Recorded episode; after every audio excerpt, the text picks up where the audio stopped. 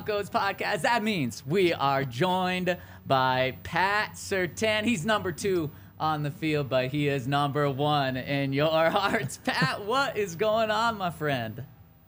What's happening? Another week, you know I mean? Another episode. Let's get to it. Boom, let's get Yes. to it. And obviously, we're going to jump into some Chiefs talk from last week, look at the Packers, and also just talk about kind of the future. It seems like a lot of players' futures are up in the air. So we want to talk about yours and just how you view this stuff. But but let's start off with something we were talking about right before we kicked off this show. You had your first weekend off in uh, like three months or something. What what'd you do for uh, a rare weekend off? Yeah, um, I went to go see Pops at Florida State. Um, he's coaching at Florida State right now, um, coaching the DBs. So um, I had to check them boys out. They're doing pretty good right now, and um, they they undefeated right now. So you know, what I mean, they got a pretty good season going on for themselves. Man, number four in the country, I think, undefeated. Like you said, like a, a Heisman quarterback potentially. Do they have any Pat Surtains in the in the secondary? Yeah, they got a few dogs, man. Uh, number twenty and number eight. Um, I've been looking at them. They've been playing well, so they've been playing good ball. Pops got them right. Yeah, because he's their, he's their secondary coach, right? Yep. Would you ever want to play for Pops in the league? Uh, it could be a possibility. I don't know. I don't know right now though. It'd be, it'd be, It kind of be like uh, if your teacher was your mom and Yeah. or your dad. I don't I don't know if I don't know if Henry would be okay with that. Nah, I couldn't do it. yeah, I, I don't know if I could do it either. It's it's tough because you. It's like how can you balance the relationship out like in this? Yeah. And, And then you never that- get a break. Yeah. You know, we got to talk about it here. We got to talk about it at home. We got to talk about it at Christmas and Thanksgiving. Like, we always talk about my job. Like, nah, that seems like a lot. It really, I mean, that that's one of the things that's so impressive about watching uh, Deion and uh, and Shedeur is how they balance that. And of course, everyone knows about their walk that they do down the sideline before a game. One one half of the walk, he's uh, Deion's dad, and then the other half, he's coach to him. And uh, yeah, that that'd be fascinating. But man, with your dad coaching the secondary in college, maybe he does. Maybe he bumps up at some point in the NFL. But uh, speaking of, of Florida State, Pat, who would win, Florida State or Bama right now? Ooh, um, Bama. no hesitation. You know, I gotta, like I, gotta go. I gotta go with the old team, man. Roll Tide. we could see that too. That could be a college football playoff matchup. Ooh, I That'd like be where a your lot head's of at. fun. I like Yeah. where your head's at, Henry. Yeah, we'd have to have like a watch Gotta party go or up something. Somewhere in the rankings, and we'll be good. Cause I think Yeah. we're, I think we're number eleven right now, so we, we got Yeah. some catching up. Yep, Yeah. yep. Got the got the big win against uh, uh, was it? Arkansas this past week. But, uh, but Yeah. yeah, well, I- I'm glad that you got to to go see. Whoa. Glad that you got to go see the family there. We've got these uh, just a little look behind the scenes. We got these AirPods in, so we can hear Pat without any echo right now. Um, and my Air- my AirPod right now is going from noise canceling to transparency mode. Oh, and it's just doing it on its own. So Yeah. it's uh, it's a little bizarre. Um, but Pat, let's let's talk about this game. Let's take a look back to uh, to to the Chiefs game. How frustrating was it to hold the Chiefs to 19 points to play a best game on defense so far, but not not come up with the win? Yeah, um, you know, it's it's very frustrating just from the standpoint of not being able to, you know, finishing out that game like how you want to, um, especially a division team like the Chiefs. Um, they've been having our number for the past years, and we've always been in close games with them. But the thing is, I feel like we we haven't finished the right way, like how we want to. Um, you know, there's some plays throughout the game where we could have got key stops, but we didn't capitalize on that. So um, it's very frustrating. But you know, I mean, it's it's a build up, it's a start. You know, to hold them under 20 um, is a pretty good sign of you know keeping the momentum going and keeping the ship going. So, but obviously we always want to win games like that, close games. So um, it's just something to look forward to. I mean, the best thing about it is we play them in two weeks, so that's the best thing. Yeah, and ju- just to play off that really quick, since we were just talking about Alabama, you did so much winning at Alabama, and I know you've been asked about that, like how difficult has it been going from Alabama to then struggling, the the team struggling in the NFL. But what a lot of things that players have said, and you included, is we need to learn how to win. We need to learn how to finish games. Can you and, and other guys that had a lot of success in college or with other NFL teams? Lean on something from your past to, to learn how to win or how does a team learn how to finish because uh, like you said i mean you guys played so well against the chiefs it's a great start but what gets you over that hump of, of learning how to win Yeah, I think it just starts collectively as a unit and as a team. Um, you know, I mean, understanding what it takes to win games um, in this league. You know, it's just not about the preparation, but it's about the sense of urgency, the attention to detail, and stuff like that. Um, you know, just understanding. You know, you see teams throughout the league and how they win games and just how consistent they are.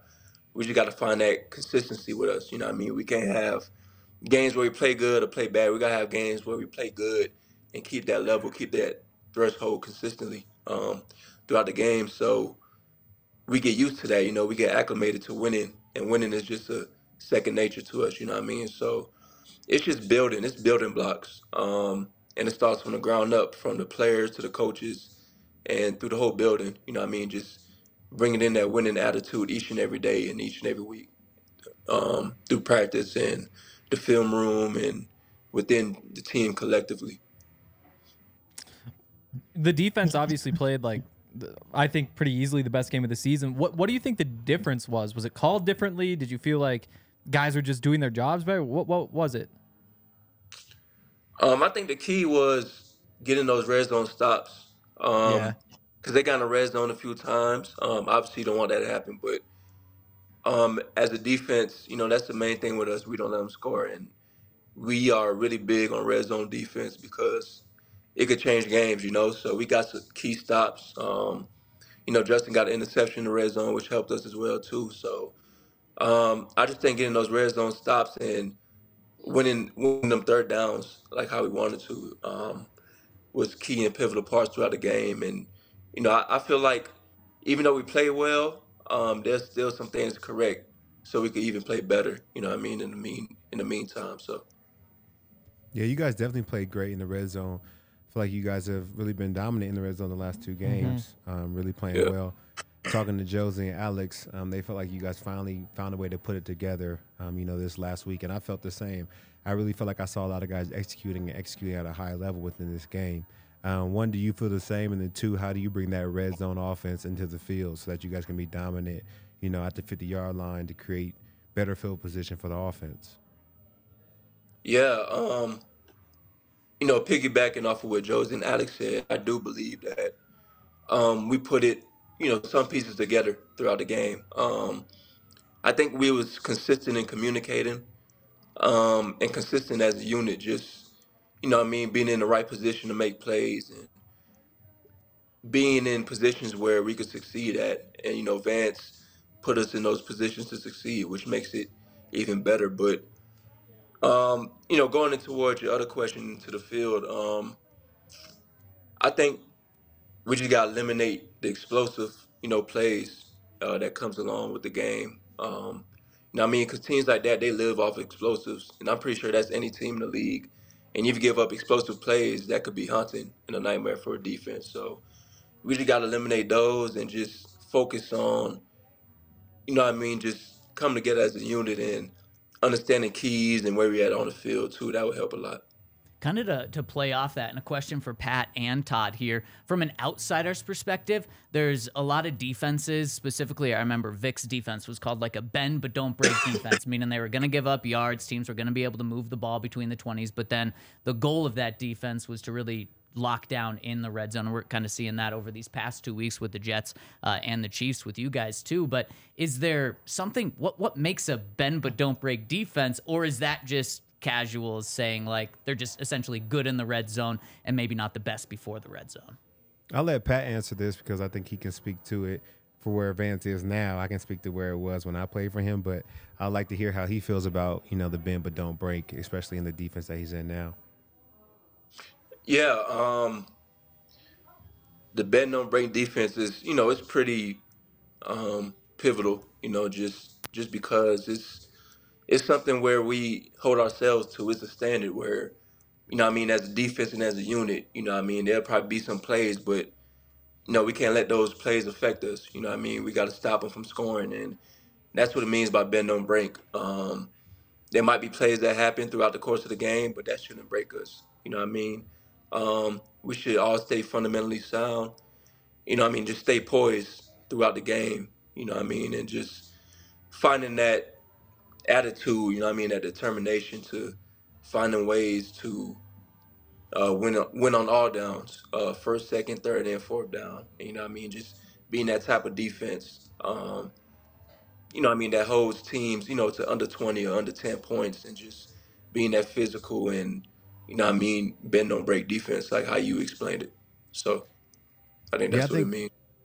I think with Vance, I think we very much were a bend but don't break defense. I think, you know, our goal was to, you know, maybe you did average 3.5 yards per play in the field, um, but we played everything top down, playing a lot of cover three, a lot of zone.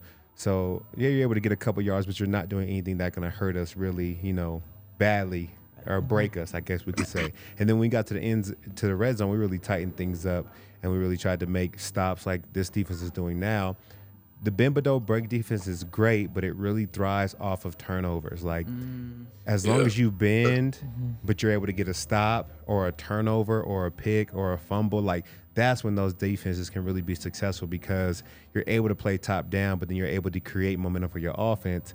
So then your defense is playing less snaps, and then de- and then mm-hmm. teams aren't able to take those little dunks they do down the field. Now they have to start trying to break you, and we're built for you not to break us, so you can't do that. Yeah. You're kind of just daring them to screw up. Yeah. It's like it's going to take you nine, 10 plays to get downfield. So hopefully somebody drops a pass or, you know, hopefully there's a turnover. It, it makes sense, uh, Yeah. especially when you're going up against a team that you're scared of the explosive plays from. Well, and, and I think Pat, you, you you touched on it. The the success of the defense is not allowing explosives, and that's kind of what the bend but don't break defense is: is keeping everything in front of you so that they you can bend down the field. But then when there's no room for teams to go behind you and everything's just in front of you naturally in the red zone, that's that's how the the don't break comes into place with that. Yeah, and I think a lot about uh, the Legion of Boom in Seattle. Um, like they ran cover three every play. Everybody knows they're running cover three, and that's what they're going to run. They have dominant corners and a and a back end, but they're going to play cover three until you mess up, and then we'll take advantage of it. Like, we're not changing the call. Yeah. This is what we run, and we're just going to let you continue to make plays until you mess up once, and then we'll take advantage. And then after that, the the game kind of shifts to where you have to try and do more and more and more on offense. It's not there. So then, Pat, especially with I know uh, don't want to speak for you, but I know you like playing your fair share of man coverage, and and some teams are, are built more for man coverage. Can you do this system when you play more man, or does it then change if you if you like to play more man? Yeah, um, going off what Todd saying, um, like the Legion of Boom, you know, a lot of cover three, you know what I mean, three zone, because they had two great corners as well too. But you know, I feel like what makes a great defense is not running a whole bunch of calls, but having um, calls where this is, you know, what I mean, this is what we gonna, you know, fall to as far as like your cover threes, your mans, cover twos. Like it's really only three, four car calls that, you know, what I mean, that we fundamentally, you know, hit on and that we be successful on. So, um, I think that's what make great defenses. Even though the offense may know it's cover three, everybody's just so fundamentally sound and so aware of what's going on. And everybody's just in their positions, you know what I mean, in the right spots. That's what creates good defenses and, you know, just create turnovers and make plays. So I think that's true, you know what I mean? Just having a set of calls, like two or three calls that you live on and that you die on, and just live with that and just play consistently mm-hmm. through those calls is what makes great defenses. Man, you're 100% right on that. I try to Yeah. tell these guys all the time when we won the Super Bowl, we had like four calls. We ran cover one, Yeah. cover four. We had like a, a, a man free blitz, and cover three was our changeup. And that was And it. just run and just run all that in practice. Exactly. We don't- every day in practice. The drops. We've everything. run it. Yeah, we Yeah. ran it so many times. We've seen any kind of combination you can throw at us. So we're so sound in our fundamentals. It makes us look like a great defense, even though we were. It allows us to be great because we've seen everything. When you try to throw 40 plays into a game plan, like guys are out there with their heads spinning and don't know how to match up. You know, the Chiefs running all these.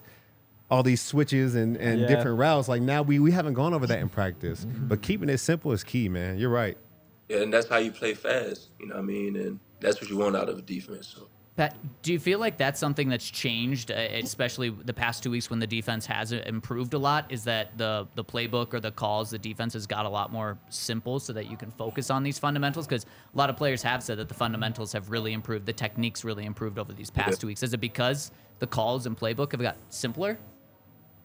Yeah, um, just like three, four calls where we just, you know, hound on and just work at it every day in practice. I just feel like those reps in practice and those mental reps, you know, off the field, just learning the coverage and the basics of it just helps, and it goes a long way because you don't want to be out there second guessing and hesitating on the field. You want to play fast, and you know what I mean. That's what's been implemented so far through these past two weeks was making us play fast and knowing the call and being where you're supposed to being where you're supposed to be um, throughout the call. So um, I think that's what's been key um, in these past couple weeks and how we've gotten better. Even though there's still some more to improve on, but I could say these past two weeks we've really been um, focusing on a few amount of calls and just working on that each and every day for sure.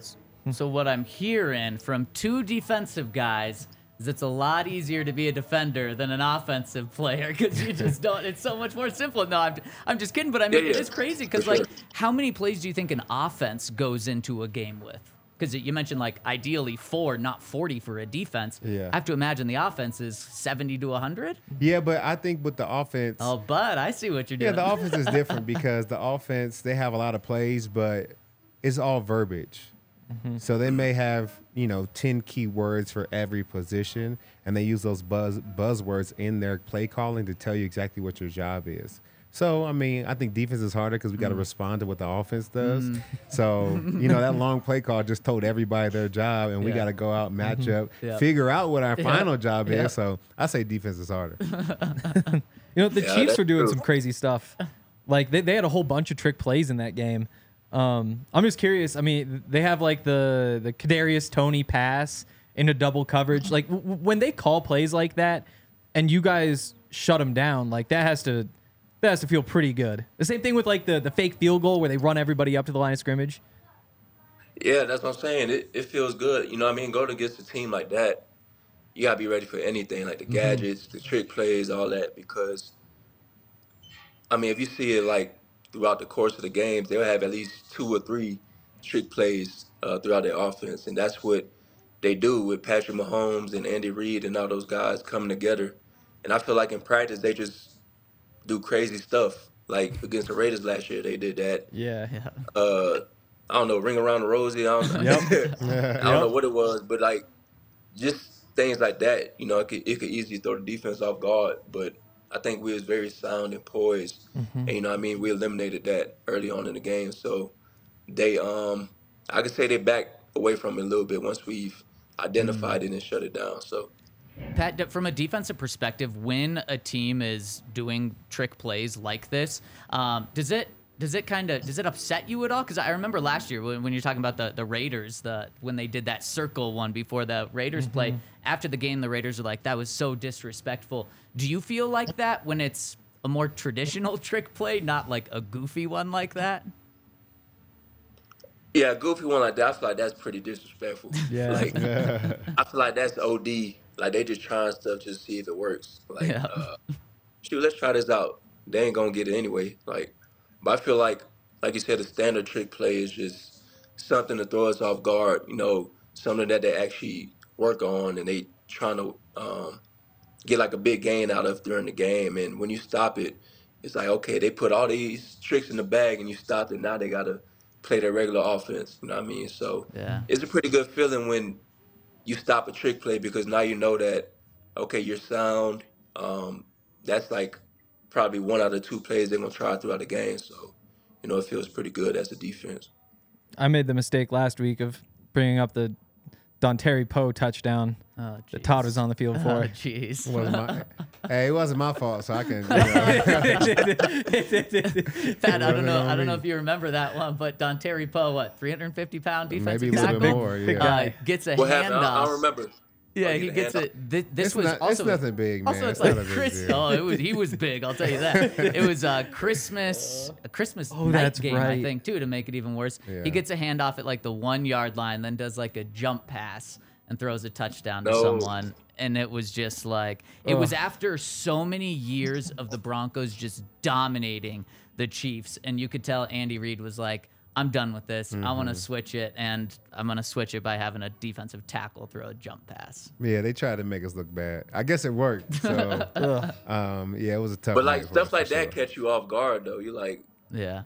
what the hell he gonna do throwing the pass? you know what I mean? Man, I was ready to go Stuff smack like him. that. I'm like, Yeah. I'm gonna have to meet him in the hole. Like, you know, I was getting ready. He's 350 pounds. I'm the opposite of you, Todd. If I see a guy that's 350 pounds get the ball, I want nothing to do with you. I don't want to hit you. Man, I just you, you gotta do what you gotta do. Sometimes you have a tough down on the field. And you Broncos know? Broncos put Purcell back there a couple times. They still haven't given him the ball though, right?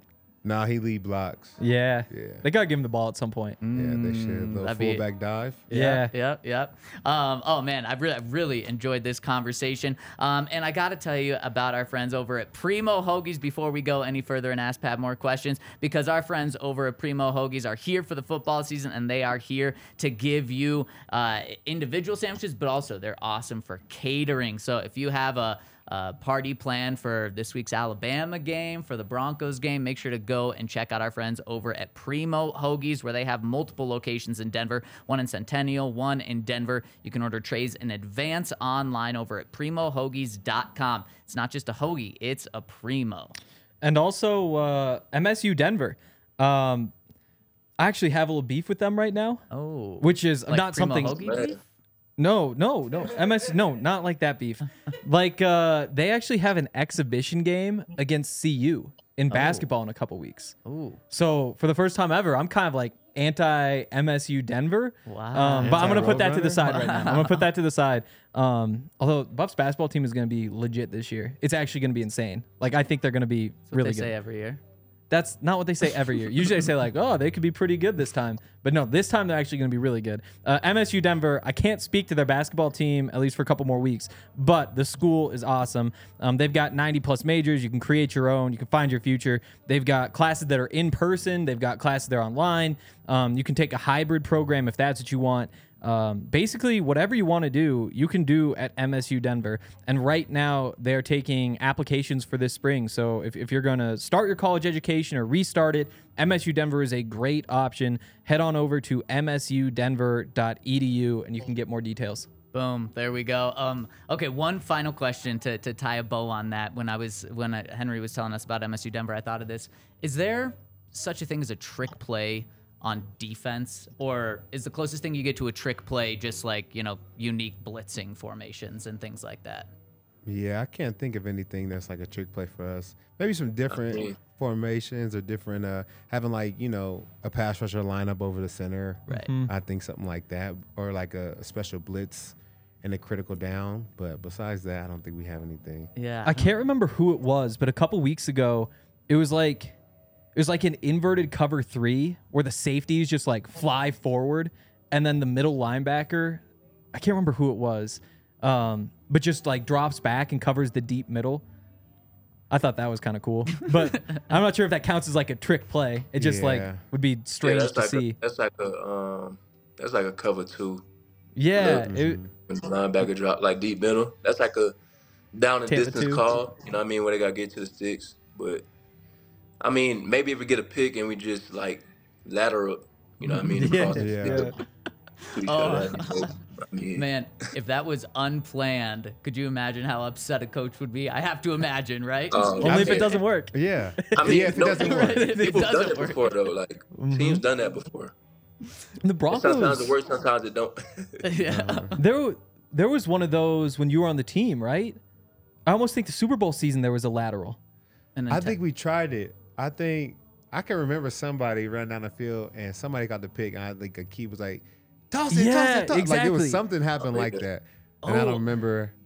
Another If one worked hap- happened something. with K-Jack in the Texans game with Drew Lock yeah. at quarterback. You were on the team in Houston. Yep. Um, Yep. Someone got a pick, and then it was they were f- going down. Was it a fumble? It was, fumble. yeah. a It was a big AJ. guy. And Yeah. then, AJ, I think, yeah, right? Yeah, yeah, Yeah. And, And he tossed it back to Kareem. Yeah, and it yeah, was yeah. it was extra cool because that was Kareem's return back to Yeah, Houston. and he scored. Oh man, he scored. He had a, another. He had a pick, his own pick that Mm-hmm. game. He took out DeAndre Hopkins. That hit, yeah. Was that Shelby Harris, the one that got the fumble? I don't think remember. so. Todd was saying it was AJ I think it AJ was Johnson, AJ, right? right? Yeah, Yeah. yeah, yeah, yeah. Oh, it was I a think- yeah. Those are great plays. Yeah, yeah. I guess uh, those are probably more so uh, just sporadic Yeah. trick plays, not like actual Nothing playing, you because can you're not going to plan. plan like, okay, on this down we're going to get a pick, Yep. and then uh, Pat's going to drop back, and uh, Josey's going to throw it across the field to him. Probably a little too much there. Yeah, a little bit too much. Be kind of fun. It, it would be it would be fun, Pat. Maybe you throw this uh, idea out to Vance, and uh, we can see that this weekend. Yeah, facts. We get a pick, someone throw it back. Yep. Far sideline. and then you take it Which to the that- house. Yeah, you just like get all the blockers, the far sideline. You get somebody sitting back there. If anybody gets a pick, have just throw it back to the other side. Only, only, only the skilled players could throw it though.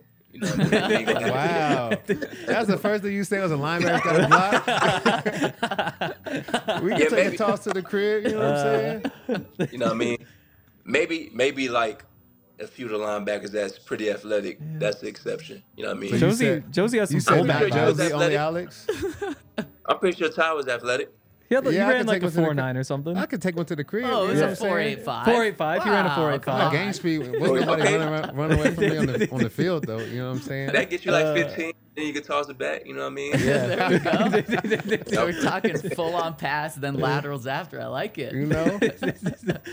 That's funny because the, the uh, my only pick six was probably like 17 yards out, so I don't think I have much more running room besides that. Like DJ, 15 to good. At 17 is my at least you limit. got that on the sheet. Pick six, pick six. Ooh, do you have a pick six yet, Pat? Yeah. Yeah, I Was that got one against the. Chargers? Justin Herbert, baby. yeah, it was Chargers. Okay, Yeah, yeah, there's yeah. one. Man, Chargers are charging, especially after last night. That's for sure. Oh That my, was fun. Oh my goodness. Um, all right, Pat. So uh, obviously, uh, one and five. It's not what what anyone thought this season was going to be like. And now that we're two weeks away from the trade deadline, I believe it's exactly two weeks from today. A lot of questions floating Mm-hmm. around about everyone's future on the team, and uh, I mean, we've talked about it. There's no one more valuable to this team than, than you. Um, and so we wanted to just know how you view your future with this team. Do you want to be with the Broncos long term? Yeah, definitely. Um, you know, I plan on being here my whole career. You know, what I mean, that's how I wanted to end up. You know, what I mean, um, you know, I just love the organization. I love the city. So, you know, what I mean, being around here, being with you know a great group of guys is like fun to me. You know what I mean? So, obviously, the NFL is a business. Um, no matter how things may go, you know, what I mean, sometimes it be unfair, but you know, I love to be here for my you know long term season and um, just bleeding orange and blue. You know what I mean? So uh, I think you know how things would shift out. You know what I mean? Um, I'm pretty sure things would really set out for itself. You know what I mean? Obviously, uh, nobody knows what's going to happen um, these next two weeks, but the only thing we could focus on is controlling what we could uh, control. So I think that's the biggest thing, um, especially in the times like this where you don't know what's going on. So I think it's key, and I think it's, you know, um, it's a, it'll be a positive thing of guys. You know, what I mean, just focus on and control what we can control. That'll be a big thing. How tough is it just to see trade rumors going around? I mean, your name obviously doesn't get brought up much, but you still have all these teammates who are, you know, it's popping up one name or the other. Could be going here or there. Like, what's that like? Yeah, man. Um, you know, in the locker room, we don't try to uh, allow it to affect us. Um, we leave all the external noise um, outside the building. You know what I mean? We just focus on the team um, as of now. Because, like I said, the business, NFL is the business, so we look at it like whatever happens, happens. But I just believe that, you know, these relationships that you make in the locker room and in the NFL, those are long term. So, um, know, what I mean, we just focus on that. Um, you know, what I mean, we still got two weeks ahead of us to win some ball games, and you know that's what we focus on. Um, that's what the standpoint is in the locker room right now. Just focus on getting getting some wins. You know, what I mean, just keep on building this bond with each other. Yeah, I think that's that's great, man. I think, you know, limiting the noise as much as possible. I know as a defense, there will there will be times where we like shut off our social media and just try to you know Yeah. get together and really bond as a team so that we can move this thing forward. And like you said, I think winning cures all. You guys start putting some good games together. All the noise goes out the window. They start talking about how good you guys are and how you're building for the future. So just keep the, keep them guys focused. Keep keep trying to put together wins, and y'all will be great.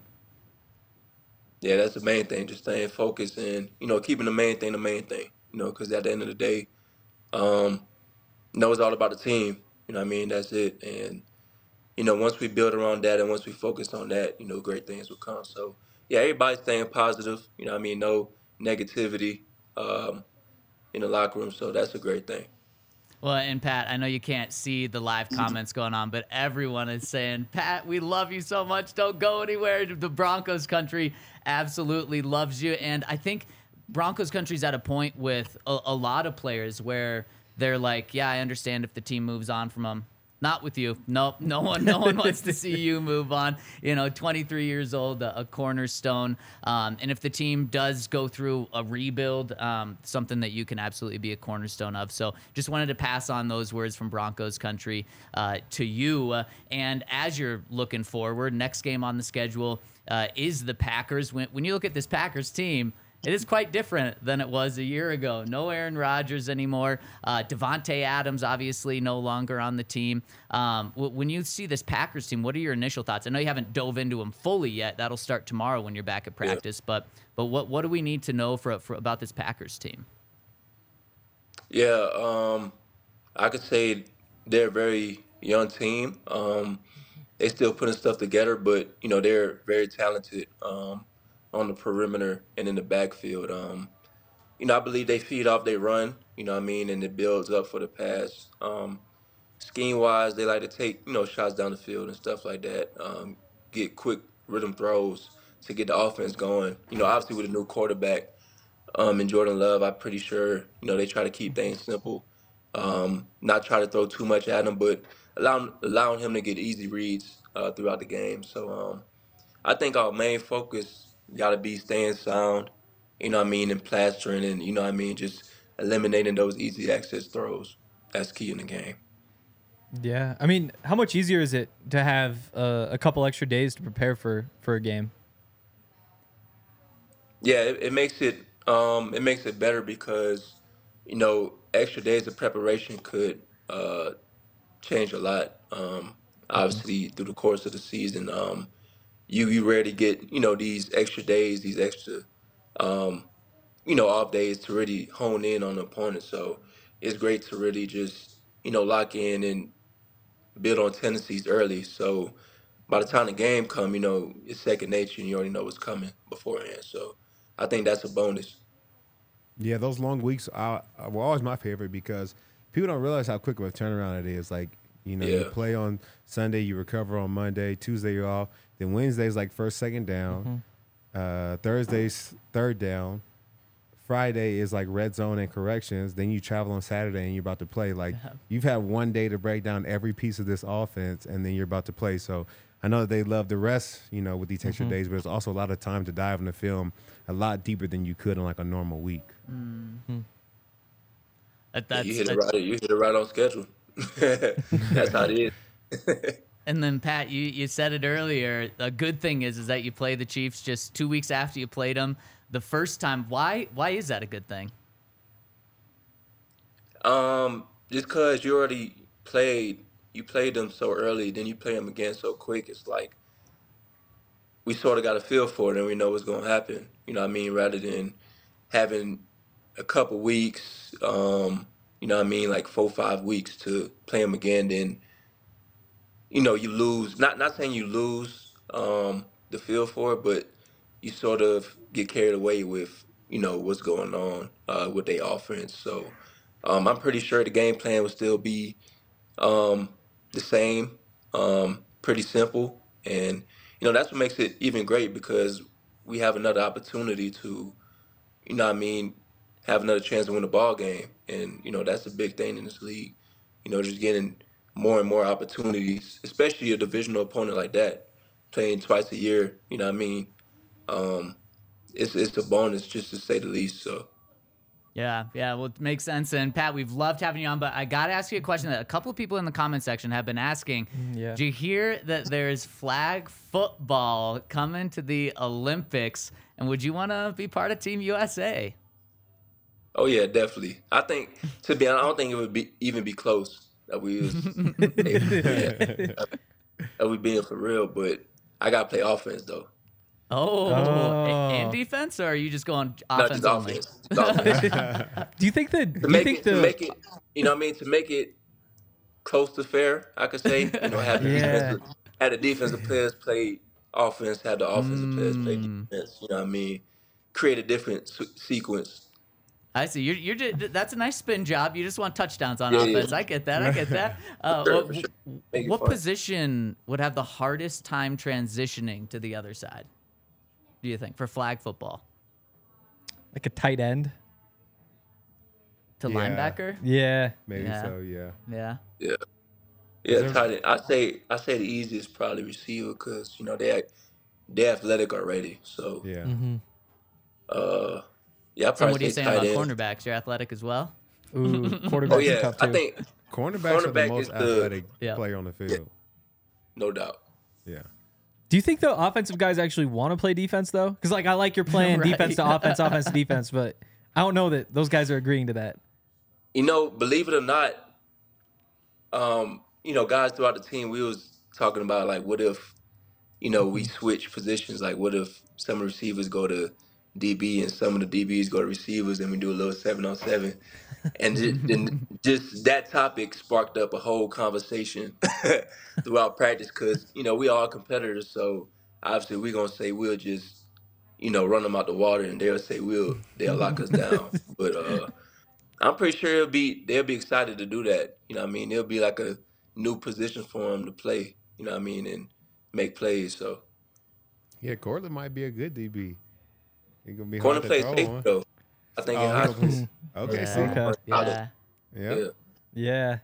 Man, but Pat going up against Jerry, if Pat's a wide receiver, I'm, I'm taking Pat on that one. Yeah. The What size they is tough. yeah. Yeah. Great uh, Oh man, that's great, Pat. Thank you so Ooh, much for I've being got- on with. Andrew's got one more. one more thing. Uh, so this week, Samori Toure, gotta watch out for him. Guy's like a legend. Broke a whole bunch of FCS records, like Jerry Rice's records up at Montana. Oh, he's a Montana player, of course. He's a That's the only reason Henry's bringing him up. he's like their number five receiver, but he's sound sick. So trash already. no, he's not. Don't, don't listen to him. No, number 83. Keep an eye on him because he's he's pretty good. if Pat really just dropped off with that, that was I know you're not talking incredible. about no more too, right? He's like, is this guy really trying to give me scouting advice right Wow. now? Get out of here. I was just am helping him out. done. I was That is helping him incredible. out. That's incredible. Samori's a dog. That was perfect. It's, uh, Oh, damn it. that is so good. Oh my gosh. Henry, I love that you're trying to help Pat out. That's my job here. We're just doing it for Pat. Are we still on? You here? Okay, okay. Oh, okay. Um, all right. Let's uh, tell you about our friends over at Breckenridge Distillery, where if you want some delicious Breckenridge Distillery, you can get it in 50 different states, of course, including here in Colorado. And if you want to find a local retailer to get it at, go to BreckenridgeDistillery.com for home delivery of award award-winning Breckenridge Distillery. They've got so many awards, and also underrated. I don't think it gets talked about enough. They're Riki seltzers. I know we've all had them. Yeah. all love them. I mean, it's it's delicious. It's like. Uh, uh, so I love the lime one because it's like a margarita. So check out Riki Seltzers. They've got so many things going on over at Breckenridge Distillery. And a huge shout out to our friends over at Bachus and Schanker, where they help you if you've been hurt or seriously injured. And they help with all kind of cases, whether it's car accidents, motorcycle, rideshare, pedestrian, trucks. If any time you have been injured or seriously hurt and you need some consultation, feel free to call Bachus and Schanker at 222 2222 and they win for Colorado families and they've been helping families in Colorado for over 25 years and they're great because there's no fees, there's no cost until they win your case. And they win have won over a billion dollars for their clients, and they have even more locations serving all of Colorado, including neighborhood offices in Denver, Aurora, Englewood, and Fort Collins. So make sure you call them if you need a consultation. Dial 222-2222. Um, right on. Um, Pat is saying that his uh, that his phone just disconnected. I, I'm not gonna live in that world. I'm gonna, Yeah. I'm gonna live in the world where he's like, man, I can't take advice from him. When when Samori scores this weekend, oh wow. first what of are you all, I'll make a couple bucks. I've lost a couple bucks because he he had a two point conversion a couple games ago, but no touchdowns Oh, yet. man. Yeah. Can you bet on two point conversions? No. Yeah, I don't think I've I ever would se- have though. That would be maybe like the most unique bet. yeah. Well, I mean, Dontari Poe touchdown pass. Oh man, I can't believe he's doing this. No, twice I'm done now. with that now. Twice now. I'm just saying, like, if we're talking about absurd betting odds, At Don least Terry he's Poe. scoring. Your guy from Montana ain't even scored yet. There we You know what go. There we go. Like I do. I knew I was setting myself up for it. Uh, so to take you guys behind the scenes a little bit, like I said earlier, we had AirPods in. Mm-hmm. That's the first time that we've ever done that for an interview because then there's, it's not echoey. Mm-hmm. But during those ad reads, we took them out, and uh, I feel like my yeah, I, Yeah, I, yeah. Disoriented. honestly like Uh-huh. disoriented because it was like quiet in one ear for 30 minutes, and now it's it's not. Am I crazy for thinking I don't really want to be sharing AirPods with other people? No, I think you're that's I think that's that's normal, right? Like I don't know. I this might be TMI. I I personally am fine. I know that there are people within my family who've had like earwax things where it's like a- there's just a lot, and so like I've never wanted to share anything No. with anybody because of that, and so maybe I'm like troubled, but I I can't do it. I can't share those. No, that's going like in your ear. in It's your gross. body. No. It's gross. we don't want to share things. No, like those that. are it's disgusting. I've had some uh, clogged ears before. I'm not sharing with him. I'm not sharing with him. Gotta watch out now. Um, okay, let's move on here. And I saw a couple of comments saying this is the most positive and optimistic pod that they've had in a while. Ah, that's nice. Yeah, I mean that's what happens when the team's one and five, and uh, it is fun to kind of take a step back and have some fun, especially when we have Pat on. Um, and by the way, awesome answer. Love the conversation about defense, breaking that down, and then also him saying that he wants to be a Bronco for life, doesn't want to go anywhere. Um, good day for Broncos country hearing him say that. Um, but then we just kind of want to continue the positive vibes on the rest of this pod today by jumping into our Bet365 top five.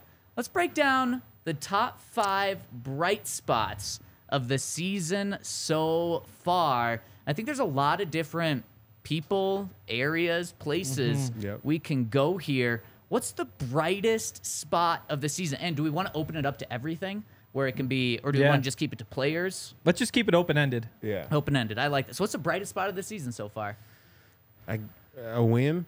that Bears game? yeah, that- the, the Bears Oh, game. it has to be number uh, one. We- I think so. Yeah, you're right. I right. mean, that's yeah. That's so funny. I didn't even think of a win, but if we're talking bright spots, yeah. okay. I think the question is: Is it the Bears win or the Bears comeback? Like, is it the win in general? Or is it just like seeing them come out in that second half? I think Or it's is- Might just be the win. Or is it just Loop it literally the Yeah. single win? Yeah. It's just the fact they just won. Yeah. Win. Yeah. Yeah. The the one win. I like. Man, too bad one through five can't just be win. Because Uh-huh. then that mean they'd be five, Five and, and one, one. at this Yeah. point. Or six and zero. Yeah. We'd have to cut one out. Hopefully. Yeah. yeah hopefully.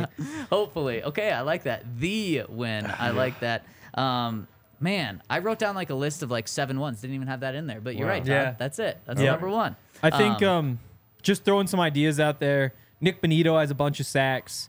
Um, you still have Pat Surtain. That's that is pretty nice. It's just like he exists. We get to watch him play. um, Quinn Meinerz has played well. Jaleel, Jaleel Marvin for sure. Yep. Mims. For sure. Them There's some have to be ideas. in the. Yeah, I think Jaleel has to be in there. I think Marvin probably has to be in there too. Absolutely. and I do think the guy that you started off with, Nick, Nik Bonitto. Yeah. Um, do we just go the rookies? Because I think the rookies combined is number two. Jaleel and Mims together. Do we separate them out? Are there any other rookies that you would include in this conversation? Um, Moss hasn't really played. yeah, Drew Riley Sanders hasn't played. struggled. Drew Sanders, no. I mean, Skinner hasn't played. Just, it's just those two. just those two guys. I mean, Nate Adkins has been kind of sick. But man, they've. I feel like they're their own In line. his own way. I feel like they're their Yeah, own okay. line just because Jaleel's been. I mean, Jaleel got the start this past week. Yeah. Over Javonte Williams. Now, we asked Javonte about it yesterday, and Javonte, understandably so, and probably rightfully slow, played it off by saying, you know, we just have different packages. But Yep. Todd, I have to imagine, especially when it comes to like a running back, a position where it's very easy to choose what your first play is going to be. I took that Jaleel start as being significant, as ta- as um, Sean given like a tip of the cap Uh-huh. to the rookie, saying, "You've done incredible things. I want to give you this start." I think that's what it was too, because it was only that one play. He Yep. didn't stay in there the next Yeah. play. So I think Yeah. it was just him giving him the nod, like, "We see you. We love what you're doing. We're gonna give you the start right here." Um, but I, did he have the bulk of the carries? Even? So in terms of snaps, Snaps. Jaleel had 21 and Javonte had uh, 18. So Okay. Jaleel did get more. Yep. Um, For the first time this yep. year. Yeah. Rush attempts, Javonte had 10, Jaleel had seven, but Jaleel also had two catches. So in terms of touches, it's 10 to 9. And Javonte didn't have any catches. No, no catches. Okay. So More it- touches. and I think a pretty even split makes sense, Yeah. especially because I think coming into this game, Jaleel had pretty obviously been the more explosive back. I mean, he'd been averaging more than seven yards per carry, but this week, Javonte did more with his touches. You know, it's kind of the hmm. first time we didn't see the big play from Jaleel, and Yeah. that doesn't mean like we're down on Jaleel or anything like that. But I do think we've kind of found the balance here where it's like 45, 40%, 40% Javonte, 40% Jaleel, 20% Samaje, and some blocking situations, stuff like that. Yep. Man, Pass I- protection. I, feel bad for And I. Samaje. screens though. He he does well. I feel like on the He screen. Yeah, does. yeah. Yeah. he does. He does. That's why those. I think you want him in shotgun. Like, I, I guess what you really do is, like, you could have like Manhurts and Jaleel in when you're in shotgun, and have like Manhurts helping with the pass protection, have Jaleel running some routes, or you could have Samaje in, and maybe like it's Dulcich in at tight end, and so you have a receiver there, and then you keep him honest with a couple screens. There's definitely a role for Samaje, but it does.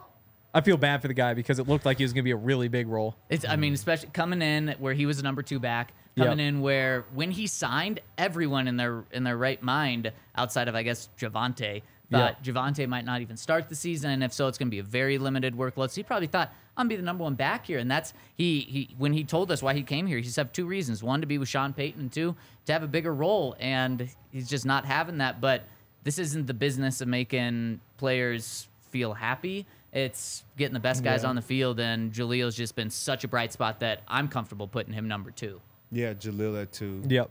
We do Mims three. Mims or Or Bonitto? Nick. Ooh. I think his last few weeks might convince me to go. I mean, especially last few weeks with just the uh, uh, inability of you, not inability, they just haven't used Marvin Mims. He has one catch for four yards in the past two games on one target. So they just haven't been giving him the opportunity. It blows my mind. I think that's uh, criminal. I think he deserves to to get more uh, time on the field. A career low 12 snaps this past week. That is true. Um, and then what in the past? I guess it's three games now. Nik Bonitto has four and a half sacks, which is still really impressive. Yeah. All right, we can put Nick at three, and then move um, Marvin Mims. to number four. Yeah. Yeah, I think that's probably right. And I think the tiebreaker to me is just those the fumbles from Mims. Like that the dropped kickoff. This is bright spots, Henry. I We're know. Talking bright spots. But it is bright spots. but if you're if you're trying to side Bonitto at three, Mims at four, It dimmed his light. It dimmed his brightness with those drops. he's fourth brightest. Yeah. Yeah, I think it's fair. Which also means like fourth least dim. Still great.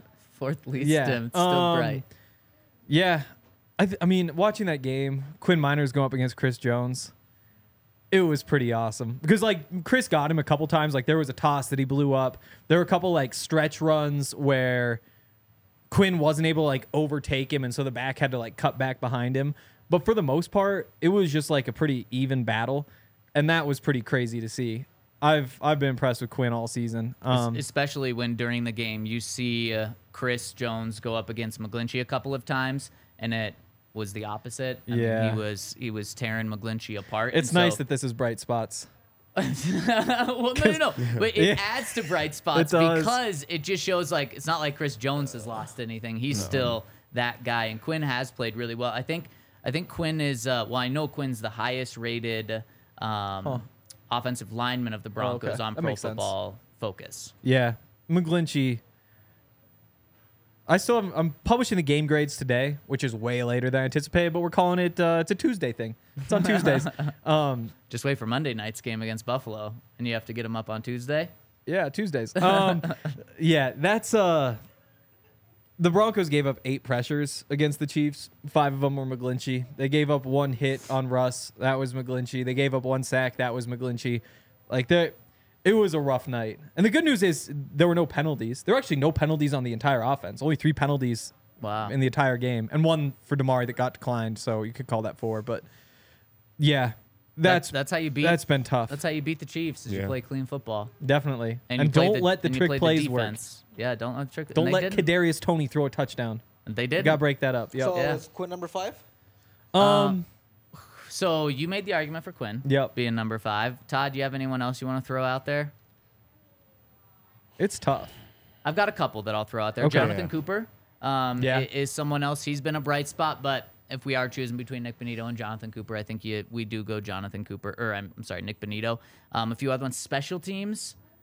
Special teams have been good. They've just been a couple of plays. Yep, it's, it's like the Mims, the punt that got fumbled, that kickoff that he dropped, and so they got the ball at the four. Like that's just a killer. Like that We- might as well be a turnover. We, week one, the four points that were missed because of the kicking game. True. Um, That's a win I think right it's there. honor, an honorable mention. I don't think it's making this because it has cost them what, Yep. one or two games so far. Um, Russell Wilson. oh. A- Russell after Wilson, what? after Thursday, I don't think so. I- if we and- were having this conversation last week, I could have yeah, gotten there. Yeah, but yeah, I think I I agree with you. Yeah. What about the white helmets? Yeah, the white helmets Oh, is a the good white one. helmets. I was also That's gonna go good with the new jumbotron that they've got. Ve- that's uh, uh, that's nice. I go helmets above that. helmets above that. Mostly because from the That's press sad. box We've you moved can't from see. Players to just different aspects of football. Yeah. to things you can buy. The attendance at the game have been phenomenal. Surprising. Have you gotten a, a drink or, or some nachos? Oh, I No. wish. Phenomenal service. Oh, That, should, Wow. that should be number Oh, five. I like that. Uh, Um, uh, what are we doing? do we gonna want to go Quinn or do we want to have some fun with this? You want to bookend it with a win and something else? The helmets? I like the I th- I mean, white helmets are helmets. good. I like the Helmets white helmets. The old school That's D fun. on the field? Whoa. Yeah, I think that gets in the whole vibe. That fits the whole vibe. Um, okay, you hear. I don't. Yeah. You're taking in white helmets. There you go. And that was our Bet 365 top five. Um, and speaking of Bet 365, if you want to get in and get some action on this weekend's games, Broncos slight home dogs to the Packers. And uh, who's that receiver? uh, Samori Toure. Samori Toure. I Guy's wonder a if- monster. If, they didn't have Samori Toure, would the Packers still be favorites? Um, no. Absolutely, they still would Broncos be would be double digit favorites there. Bro, Wow. Samori's sick. Wow. Um, you can probably bet on his yards later in the week. And if you want to do that, check out Uh, our friends over at Bet365. Definitely touchdowns, not yards. touchdowns, Yeah, okay. you got the touchdowns have been up there. Use it. Is see if touchdowns is up there for this week right now because Okay. that's typically the first thing that goes up. Use the code DNVR365 over at Bet365 in order to get great deals, and they have so many unique bets. So I'm sure you can get some more, some more a Samori Toure. Samori Toure um, stats over at Bet365. Use that code DNVR365. I think this Thursday night's game is Jags and Saints. That should be a good one. that should be. be. a good one. So, and I think that's like a pick 'em game. So check them out over at Bet365. Must be 21 and older, physically located in Colorado. Please gamble responsibly. If you or someone you know has a gambling problem and wants help, call or text 1-800-GAMBLER. Okay. And if you want to check out the game, you need to check it out or get your tickets over at Game Time. Whether you want to see the Broncos get a win at home or you want to see Toure have five 100 yards. and one target. Or five drops, which is more likely. No, they're not throwing the ball that many times. Whether you're coming from Montana or anywhere in the country, check out Game Time if you want to get your tickets. They have fast and easy way to buy tickets for all the sports, music, comedy, and theater events near you. It's really um, an easy app to use, um, and I think it's the greatest place to buy tickets if you're looking for some. So make sure you go download the app, use code DNVR, you get 20% off, which is a good amount of money for sure. Yeah. $20 will buy you Yeah. a Primo hoagie. Yep. It might buy you a Kind Love roll. Oh, yeah. It's a lot of good stuff you get for twenty dollars. So make sure you check out our friends over at Game Time. Again, download the app, create an account, use the code DNVR for twenty dollars off your first purchase. Speaking of Kind Love, we have our, our new line Oh, of Kind. Love. Um, and there was a pack. Is that what they're called? Pack? I mean, that's what it is for sig. I mean, imagine it's gotta be the same. Yeah, I, don't, I don't know. Yeah, exactly. we had a pack on the table Uh. last week. It's gone. Are you guys shocked? Not at all. No, Nuggets guys. Nuggets guys. Wow, Yeah, just calling Nuggets them guys. out straight up. I like that. Um, okay, let's go into the comments. Yes. No touchdown props yet. I have gotten it plus 2,000 before. Also, he had 303 yards in a playoff game, broke Randy Moss's record against Southeast Louisiana. We can move on, though. Um, some breaking news coming down the wire right now. A wide receiver with the initials JJ, Justin Jefferson. nope, has just joined there the another? Philadelphia Eagles. If it's not Jerry Jeudy, is there like a I, don't- I didn't say JJ I didn't say it Taylor? wasn't Jerry Jeudy. Wait, Is it, it's not Jerry. this would be very different. You wouldn't be giggling if it was Jerry Jeudy. You're correct. Yes, yes, Uh, yes.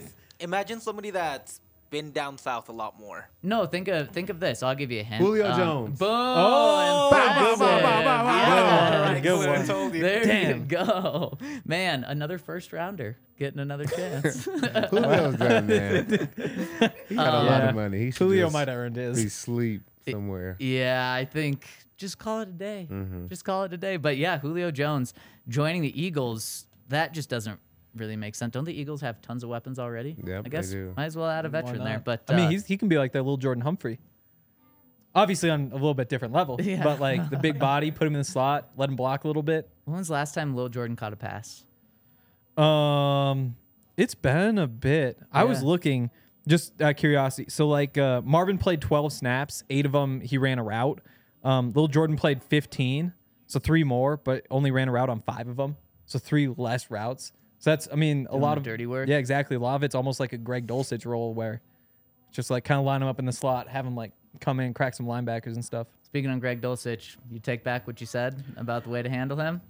No, because I told you. I, uh, you were I told you. I told you. again, but my point was, again, n- n- feel bad for Greg and hope he gets healthy. Yeah, healthy. of course.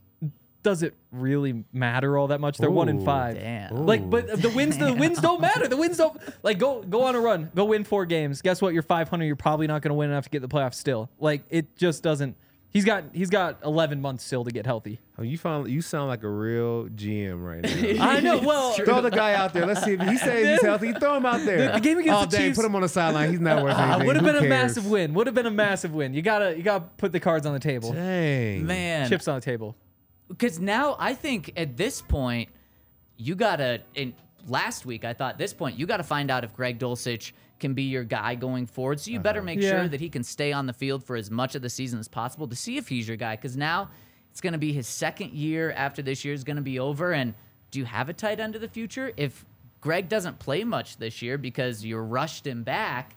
Man, then you're just left with the big question mark. Do you need to go get a tight end? This was your third round pick just last year. Yeah. Um, so man, I just really wish that they would have taken this as like a let's just let him get fully healthy, then figure out, not try to rush him back for one silly little win. Yeah, Okay, that's not- First of all, there's no question mark. You've got Nate Adkins, so you're just fine. Second of all, Who was inactive this past week? yeah, but yeah, they made a mistake. I'm, I'm writing about him. There's gonna be a fun story up on him pretty Oh, soon. uh, there was like a, a block he had on uh, Chase Young. I was just asking him like, what are your what are your favorite plays that you made so far? And there's like the one handed catch, that sort of stuff. But that was the one where it's like a pin block, so he's kind of like get outside him and like hold him down so the run can get outside. And he had missed the block in practice, and they only practiced the play once. Like that's that's like the one opportunity. It's like, well, shit. Now I've got to go make the the the block in a game against Chase Young, and he did it.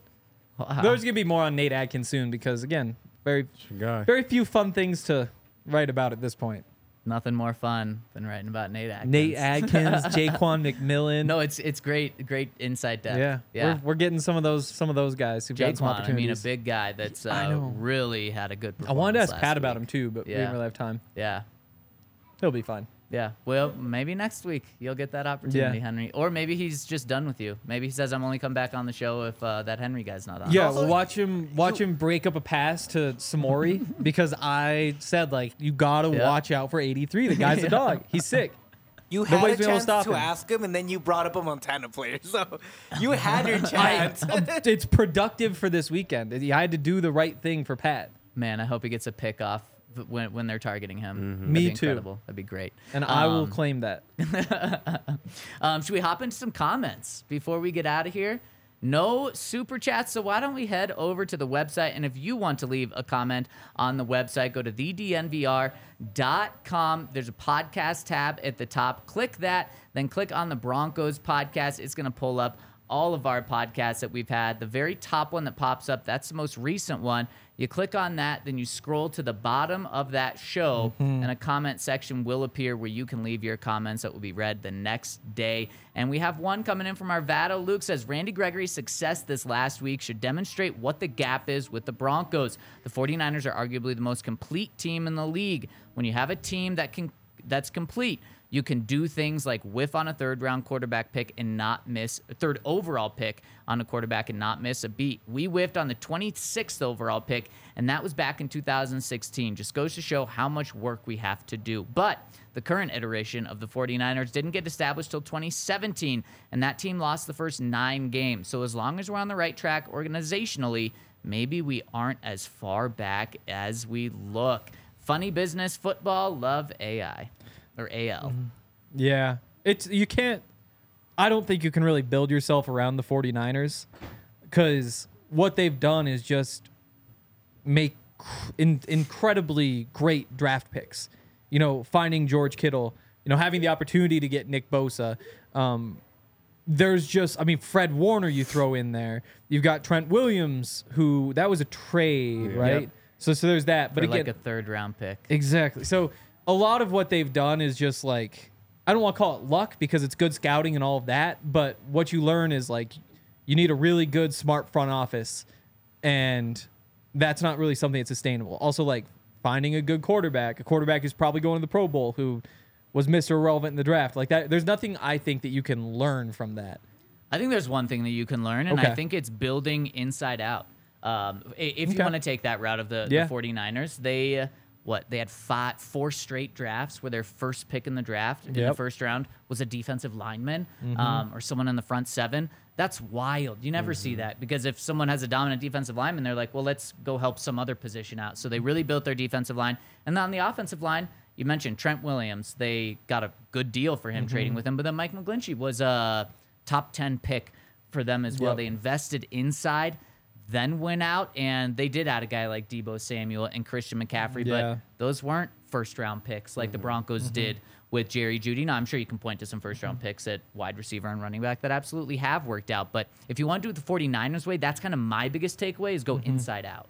And I mean, Christian McCaffrey. People make the mistake of saying that running backs aren't important. They're very important. They're one of the most important positions on the field. They're just not a good investment. And so it's kind of a gamble. But when you're in a situation like they're in, and there's like, yeah, we can we can throw what was a second, a third, and a fourth round pick to go get Christian McCaffrey on like a, a pretty awesome contract when it's traded too. Like when you've built that team up, that's you can say we can take this gamble. Might as well use this gamble and add the best running back in the NFL. And now, I guess probably not the best player on their team, but that's because you have Nick Bosa and like Fred Warner and I don't know. He still might be the best. he's. Still, I mean, he's in the He's one conversation. of the best players in football. He's incredible, but so is Nick Bosa, and so is Fred Warner. Like people are saying, For like sure. Fred Warner should be Defense Player of the Year this year. So if not him, maybe Nick Bosa should. That, is- those are just nice problems to have. Which of our players should we campaign for for Defensive Player of the Year? And I think that points to uh, this conversation right here, points to just the differences of how running backs uh, are valued. Because I do think it's a conversation to have. Who's a better player? Who's more valuable, Nick Bosa um, or Chr- Christian McCaffrey? Nick Christian McCaffrey makes a third of what Nick Yeah. Bosa does now. And Exactly. he's very much in the conversation to who's a better player. But at some point, there's just going to be one day where Christian McCaffrey just wakes up and he's just not going to be the same. Like that's what happens Same with running backs. Same with Nick Joey Bosa. That's true. Yeah. It's just going to be like five years later, you would expect for Nick Bosa. And also, like, there's the more injuries that happen for running backs. And that's why the investment side is tough. But if, if you get the opportunity to go get, I mean, what's top market running back? Like 15 million bucks right now? Yep. That's a good deal if you're actually getting the number one running back. Like I'm I'm all for investing in running backs, which we talked about in the offseason, but now I it doesn't matter know if because you the can Broncos have classify money. him as a running back. All the things he True. does Yeah. in the passing game and the screen game, I think he's so much more than a running back. Yep. And if you want to pay him like a running back, I feel like that's a disservice to him. But Yep. I guess it is what it is. Yep. Man, and He's really awesome. quick before we get out of here, that that Chargers game last night, the Chargers just Charger. It is insane. Yeah. They have a losing record. They're two and three right now.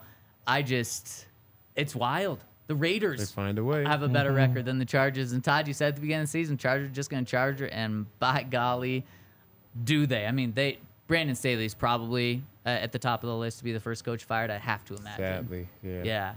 Yeah, you uh, I was were you with with Staley him? for one yeah. year. What'd you think of him? I thought he was a great guy. Yeah. Um, I thought he was a great guy, good coach, I outside linebackers coach when he was here. Yep. Uh, but I definitely liked him. Um, was wondering why he didn't call me and pick me up when I was in the No, he's a good dude. Good dude. Yeah, no, in in his y- only one year here. Yeah. Uh, and then he went to be a defensive coordinator for one year, and then he was a head coach just like that. Yep. Um, yeah, he he he is a good dude. So, um, but what you you mentioned the Bosa brothers and Joey Bosa, I haven't thought of him at all this year until I saw him on the field yesterday and was like, wow, they're paying a lot of money to him to Yep. just to just be a, a guy, not like a game wrecker or anything. It is crazy that that defense isn't better though. Yeah. Like you would think. I don't know. Like it's tough with Khalil Mack even because you know that he's probably not the player he was like five years ago. Uh-huh. But at the same time, he had a six sack game. Like that is still in him. Six sacks is an insane number. Who was When that you against? Two weeks ago, three weeks Yeah, it ago, was- it was the Raiders. it was the Raiders. Yeah. Yeah. Because he also had the five sack game against the Broncos. Oh, yeah. I just can't believe that that happened. But yeah, I mean, I guess J.C. Jackson didn't work out. Asante Samuel gave up like that catch at the sticks to Brandin Cooks yesterday. He doesn't really tackle. yeah. He's like maybe he's only like a solid cover corner, so maybe that's where one of the holes is. But you still got like Derwin James. Like Kenneth Had a Murray really looks bad good. Penalty. I missed that. I was only half paying attention. Yeah. But yeah, it's it is weird that that defense isn't better. Yeah. And honestly, that offense isn't better too. Like you would think that they would be getting more out of those guys. I guess Mm-hmm. Yeah. you lose Mike Williams, but like the fact you've got Quentin Johnson, Johnston, I think there's a T, and he was what like the number six pick and has Yeah. four catches this season. Yep. I didn't even notice him last night. Yeah, Yeah. It's- Especially without Mike Williams. the Chargers are just weird. The Chargers just don't make any sense. No, they don't. do. And Never that's, do. That's good news for the Broncos. So I'm just gonna. I, I wasn't sure if they were gonna charge her this year, Todd. I'm gonna listen to you every year when you say it. They're gonna charge. They her. are. Um, Probably. They got. Eric Kendricks too. EK, that's my dog. Yeah, he's awesome. Yeah, he is. Like I, I, it just doesn't make sense. it doesn't. I guess It- maybe it's defensive line and maybe the middle of that offensive line. Man, we've had quite a pod, talked about a lot, and it was awesome to have Pat join us today, get his insight that he does want to be here for life. And uh, if you're tuning in still, hit us with a thumbs up on the way out. Really helps us uh, and shows us that you appreciate this PS Tuesday. So thanks so much to Pat Oh, wait. For coming on. Oh, yes. Don't forget. Oh, Thank you. Close We've one. got a birthday shout out to give to our guy, the Count. He uh, Count. had his birthday this past weekend. I wanted to wish him such a happy birthday because we all love you, the Count. Yeah, thousand and one, I think. Yeah, right? thousand one. It was a thousand last year. I remember. So we love you, the count. Thanks so much for rolling with us, and thanks so much to everyone for tuning in. We really appreciate it, and we will see you tomorrow at 11 a.m. on the DNVR Broncos podcast.